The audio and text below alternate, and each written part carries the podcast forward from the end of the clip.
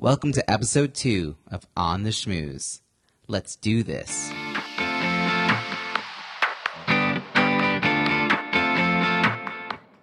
Welcome to On the Schmooze, the podcast that highlights talented people from different fields, explores how they built strong networks, and overcame challenges on their way to becoming successful leaders.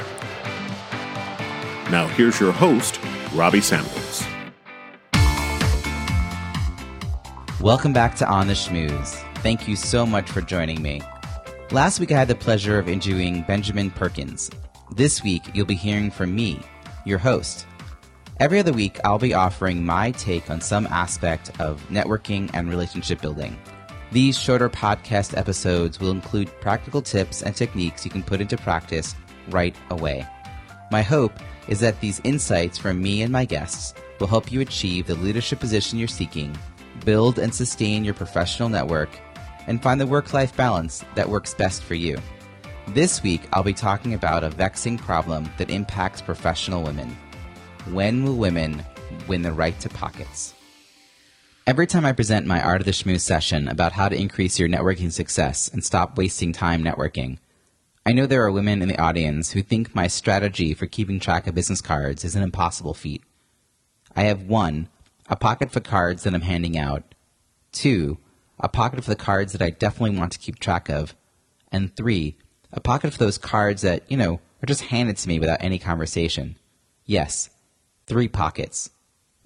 Despite the growing popularity of ginormous sized smartphones like my Samsung Galaxy S6 or the iPhone 6 Plus that my wife's been coveting, women's professional clothing still only has for show only pockets that would barely hold a pack of gum. That is, if they had pockets at all. Seriously, women won the right to vote in 1920. When will they win the right to pockets? Day to day, this is an issue. When it's time for a meeting, men just head down to the conference room, secure that they have everything with them. Women need to do a last minute check to be sure they've grabbed everything phone, keys, pen, and then put them where? Their choice tends to be one, to hold everything in their hands until they can put them down on the conference room table, or two, stuff them into a bag, which they then have to keep an eye on and remember not to leave behind under the chair. Curious about this phenomenon, I did a little research and found this really great article, Why Women's Pockets Are Useless, a History, by Marketplace Tech's Ariana Tobin. Women in the 17th and 18th century had pocket like bags that were concealed under their skirts and accessible through a slit. We know this thanks to research by fashion historian Barbara Burman, who wrote about this in Pockets of History The Secret Life of an Everyday Object.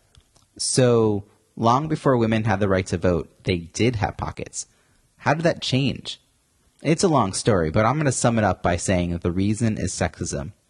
So, back to today, where form is still more important than function.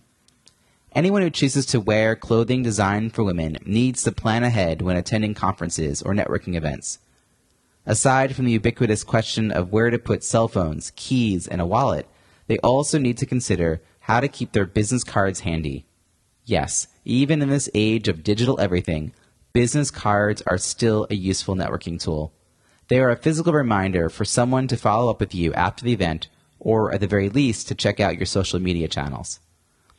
I've met women who sew pockets into the inside of their jackets or sew in their own larger pockets into their dress pants, and I think this is brilliant.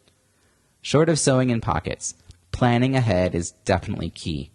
Walk in with a big old bag without making sure your business cards are safely tucked in a small side pocket, and the result is an awkward few minutes with a virtual stranger that you're trying to impress.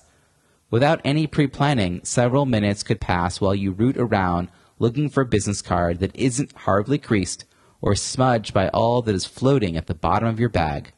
Here, hold this, a woman once said to me while digging deep into the cavernous vessel she had strapped to her shoulder.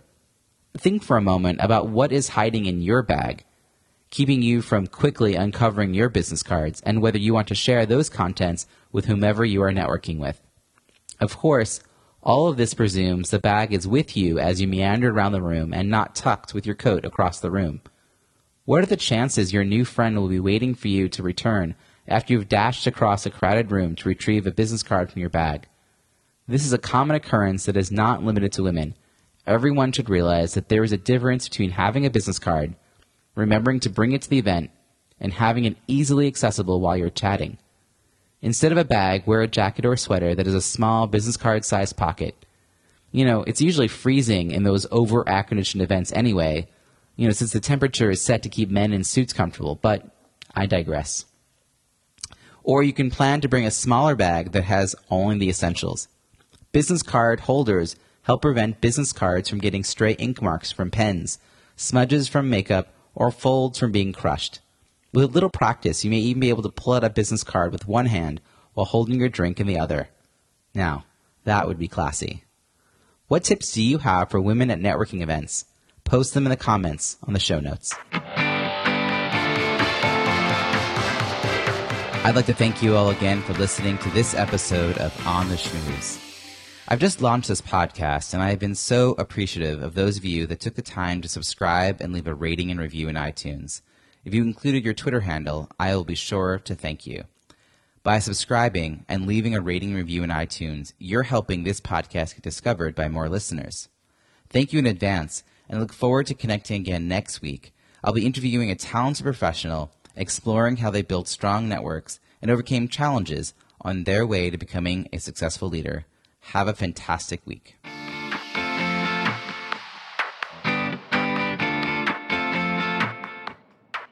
Thanks for listening to On the Schmooze podcast at www.ontheschmooze.com. That's On the Schmooze, S C H M O O Z E.